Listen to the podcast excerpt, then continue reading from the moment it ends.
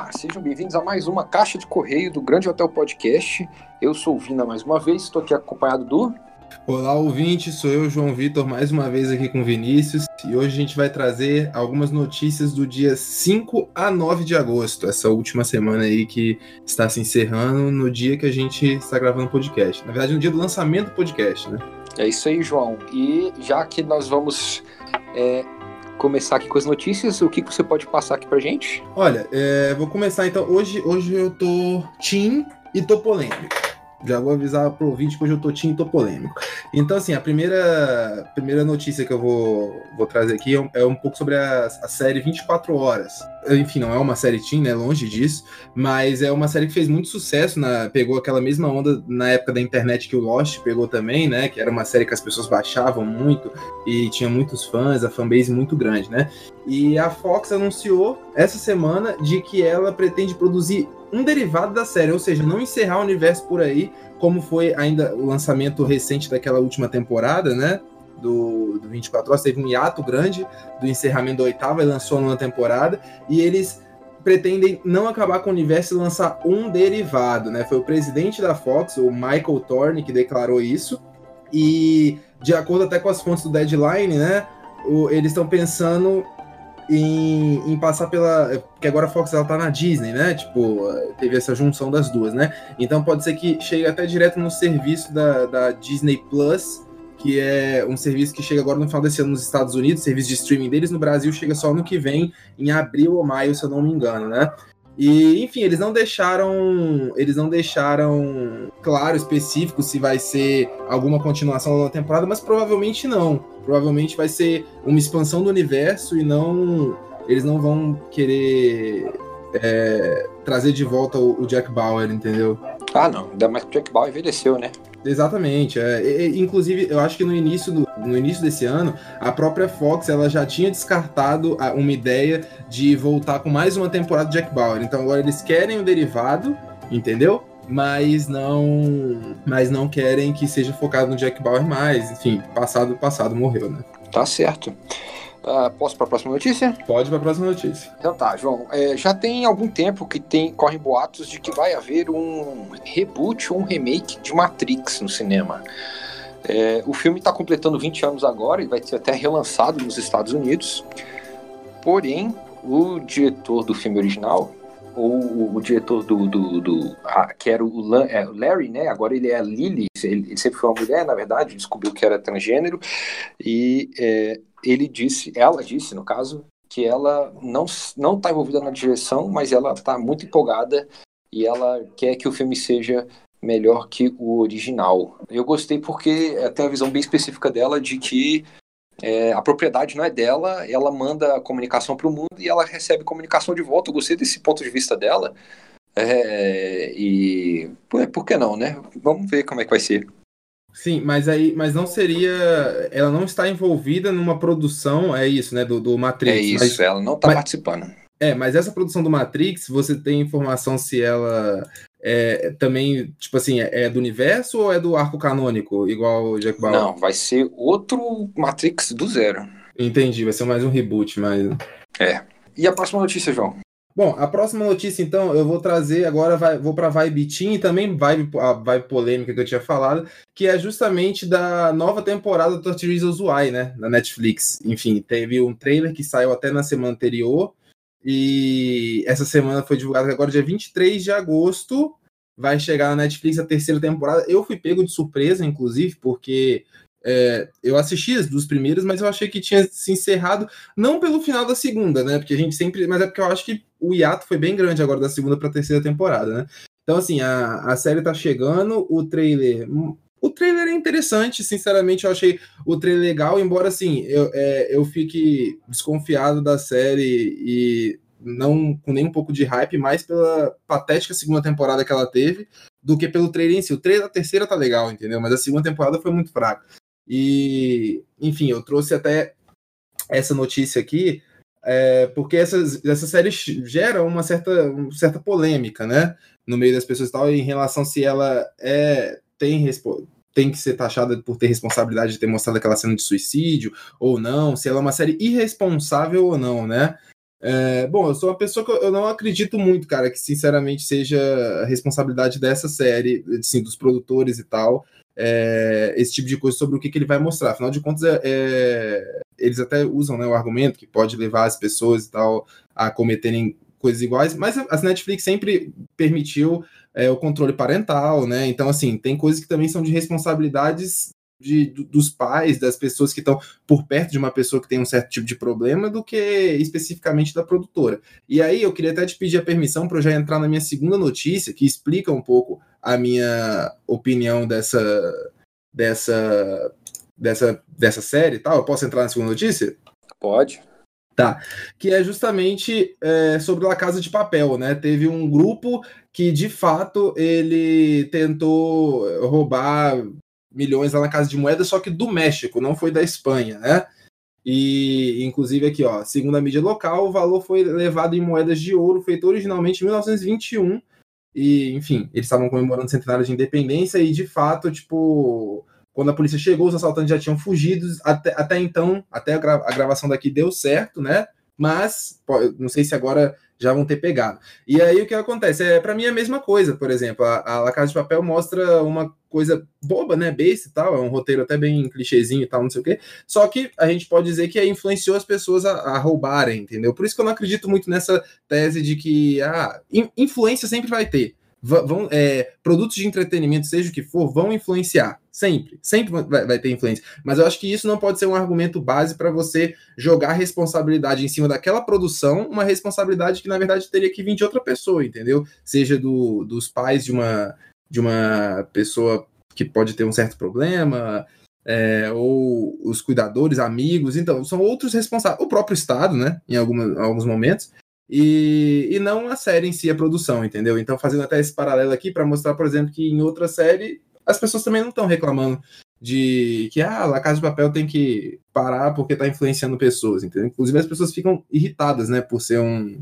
quando tem esse tipo de argumento, por ser justamente uma série muito blockbuster, né? Muito mais do que o 13 Reasons. É verdade. Então, posso para a próxima? Pode para a próxima notícia. É, saiu a lista de alguns filmes do Festival de Nova York. Vai ter o novo filme do Pedro Almodóvar, o filme que está passando agora no Brasil, né? Já, eu não sei nem se já saiu de cartaz aqui de Brasília. E o do Cleber Mendonça Filho, que é o Bacurau. Isso é, eu só coloquei essa notícia aqui porque, na verdade, eu acho interessante como tem um filme brasileiro que foi feito com a ajuda de benefícios do Estado, esse tipo de coisa, e tá ganhando prêmio ao redor do mundo, sendo reconhecido, e ainda assim o Estado acha que não vale a pena é, dar dinheiro para fomentar cultura e talvez até alguns negócios e reconhecimento internacional. Aproveitando que eu já falei de, de polêmica, é, o Casey Affleck, não sei se você lembra dele, ele é o irmão do Ben Affleck, que foi é, acusado há algum tempo, né? Acusado não, veio a público que ele tenha um processo de violência contra uma mulher, né? Sim, eu lembro. Foi até na época do Oscar, né? Do Manchester by the Sea, né? Isso, foi nessa mesma época. Ele ganhou o Oscar e rolou isso aí depois. Ele, e ele tá meio que apagado, e a indústria começou a perseguir ele, teve aquele movimento do Me Too, e agora, depois de tanto tempo, ele finalmente veio a público é, falar sobre isso, e ele não fez um comentário bem simples, mas eu acho muito interessante, porque, tipo, por exemplo, o, Ken, o Kevin Spacey, né? Ele, ele meio que sumiu porque é, foi acusado de ter estuprado um menino há não sei quantos anos atrás, né? E aí o Kevin Spacey veio a público depois de algum tempo bancando maluco, interpretando Frank Underwood no vídeo pro YouTube, é, dizendo que as pessoas não terminaram de ouvir falar dele e muito esquisito, né? E aí, por outro lado, a gente tem aqui o Casey Affleck falando que ele entende, que ele respeita que as pessoas possam ficar com raiva dele. Ele disse que as, as agressões e as acusações que ele está sofrendo deixam ele com raiva, mas ele sabe que o certo é deixar os outros acusarem, porque é, o ideal é que as pessoas tenham direito a ter voz. Uh, assim, ele falou algumas outras coisas, mas eu acho curioso é, é, o caso dele. É tipo, é, aconteceu antes do Me Too, aí o Me Too surgiu e a carreira dele começou a ficar em balanço, né? Então é só isso, é só uma coisa que eu acho que vale a pena a gente ficar de olho. É, eu também acho que esse tipo de caso, cara, sempre, sempre vale a pena a gente ficar de olho. Não, não dar uma sentença, né? Até porque até não ter uma sentença, a gente também não pode sentenciar, acho que é papel da imprensa né, fazer isso, mas sempre, sempre ficar de olho e é, divulgar, mostrar as atualizações sobre o caso, né? Mostrar as consequências também, né? Exatamente. Exatamente, correto. É, a outra notícia agora que eu vou trazer é sobre o It, capítulo 2, né? O filme vai estrear por agora. E embora o elenco do primeiro filme, lá, as crianças, né, do primeiro filme, para a gravação do segundo só levou dois anos, o próprio Andy, o próprio diretor, né? Andy, como é que se pronuncia? Muschietti. Muschietti. Muschietti, é. Andy é. Muschietti, o diretor do filme, ele falou que em dois anos, para quem é criança, daquela mais, idade mais ou menos deles, as pessoas já mudam bastante. Então, assim, eles cresceram um pouco, tiveram algumas mudanças na aparência e eles vão usar justamente uma tecnologia para de efeitos visuais justamente para deixar mais jovem provavelmente para essas crianças, essa tecnologia vai ser até mais facilmente utilizável, né? Porque eles já são jovens, então não vai ser uma coisa tão tão diferente como usaram, por exemplo, não sei se o ouvinte lembra, no, no filme do Guerra Civil, não sei, dos Vingadores, se não me engano, não sei se era o Guerra Civil, que rejuvenesceram o Robert Downey Jr., né? Ali fica até, ficou até bastante computadorizado naquela cena que ele tava falando com o pai dele e tal, né? Mas bem feito Sim. de qualquer jeito. E ele é. que a tecnologia que eles vão usar é a tecnologia que usaram no Capitão Marvel com Samuel Jackson, no Homem-Formiga com Michael Douglas, que para mim ficou espetacular. O Michael Douglas foi um das, das melhores, assim, um dos melhores exemplos de como foi bem utilizado. Isso, eu e, também acho. É, e eles vão, vão utilizar isso para as crianças, para é elas. É interessante, poderem... né? É, é, é, bem, é interessante, é legal. Eu acho que vai ser até fácil, assim, é para fazer para as crianças, mais fácil do que com o Michael Douglas, com certeza. Sim, a pele delas não muda muito, o formato do corpo é que muda, né? Exatamente, mas assim, eu acho isso muito legal, é, pra, é isso aí é bom que, que a gente vê como que a tecnologia, como que, velho, é, é impressionante você ver isso, né, que o cinema, ele, você consegue ver a evolução dele nas épocas, nas décadas, justamente por conta da evolução tecnológica. A verdade é que o mundo, de muito tempo para cá, ele é comandado pela evolução tecnológica, né? Baseado na tecnologia é, as coisas que usualmente usamos, seja nas profissões ou na vida pessoal, no caso no cinema, na profissão, é, vão sendo utilizadas de forma diferente, né? Então, é, daqui a pouco você não precisa ter mais um filme, por exemplo, que quando tiver um filme que vai voltar no tempo com um ator, você não vai precisar mais contratar um ator mirim, tá ligado? Ele vai ser praticamente ele. Ah, já fizeram isso no, no, no, último Vingadores aí, porque quando eles voltam no tempo, o pai do Tony Stark tá rejuvenescido, o Michael Douglas tá rejuvenescido, Sim. o Stan Lee tá rejuvenescido. Sim, é, mas é porque daqui a pouco eles vão voltar, eles vão ser criando, vão conseguir, tipo assim, a cara deles de isso. adulto na cara infantil, entendeu? Uhum. E o It 2 estreia 5 de setembro, tá? Só para confirmar aqui a. Ah, a mês que vem já. Mês que vem, é. Posso ir para a próxima? Pode ir para a próxima. Vamos lá. Tem uma notícia aqui, o nome é meio esquisito. O Children of Blood and Bone é um livro, vai ser adaptado para o cinema pela Disney barra Fox. Só que essa parte, a parte interessante dessa notícia é, são três, né? São três partes. Eu acho que sim. Primeira parte é o primeiro filme feito na colaboração Fox Disney, né? Uma vez que a Disney comprou a Fox. Sim. E além disso, é o, o filme vai ser adaptado para mulher negra, porque ele conta a história de origens africanas, né? Então já a segunda parte interessante da história. E a terceira parte interessante da história é que esse filme vai vir no selo da Lucasfilm, que, para quem não sabe, Lucasfilm é a produtora dona dos Star Wars, a produtora dona dos Indiana Jones, de algumas outras coisas que foram feitas na década de 80, que hoje em dia é da Disney também. Hoje em dia é da Disney também. E um dos motivos pelo qual eu acho que essa notícia é tão interessante é porque antes da Lucasfilm ser comprada pela Disney, eles tentaram fazer um filme chamado Red Tails, que foi um grande fracasso de bilheteria, porque nenhum estúdio quis ajudar a distribuir o filme, né? E aí o George Lucas percebeu que ele não tinha mais poder de produção de filme, é, e então ele abriu mão do estúdio e deu para Disney, né? Vendeu para Disney. E agora, nas mãos da Disney, eles vão fazer um filme não é Star Wars. Então, assim, já é muito interessante essas três, essas três conexões, né? Um filme sobre cultura africana, origem de negros nos Estados Unidos, é da Disney com a Fox e é da Lucasfilm. Legal, legal. Eu aproveitar que eu já falei da Disney e da Fox agora na notícia anterior, na minha notícia anterior, é, vou falar aqui do que a Fox, do que a Disney está querendo fazer com as franquias da Fox, por enquanto. Eles falaram que não vão mexer por enquanto com X-Men, nem Quarteto Fantástico, Surfista Prateado, nem, ninguém dessa galera. Nem mesmo Alien vs Predador, nem o Alien e o Predador, essas franquias grandes da Fox, eles não vão mexer, porque são franquias que não estão muito bem quistas agora, né, pelo público. E no momento que eles vão dar destaque é só o Avatar e o Planeta dos Macacos. Principalmente que o Planeta dos Macacos teve uma trilogia de grande sucesso agora, né? Grande sucesso, é verdade. E essa trilogia, os três filmes somados arrecadou mais de um bilhão de dólares. E o Avatar já tá com os quatro filmes em produção aí pelo James Cameron. O primeiro vai sair no cinema ano que vem, então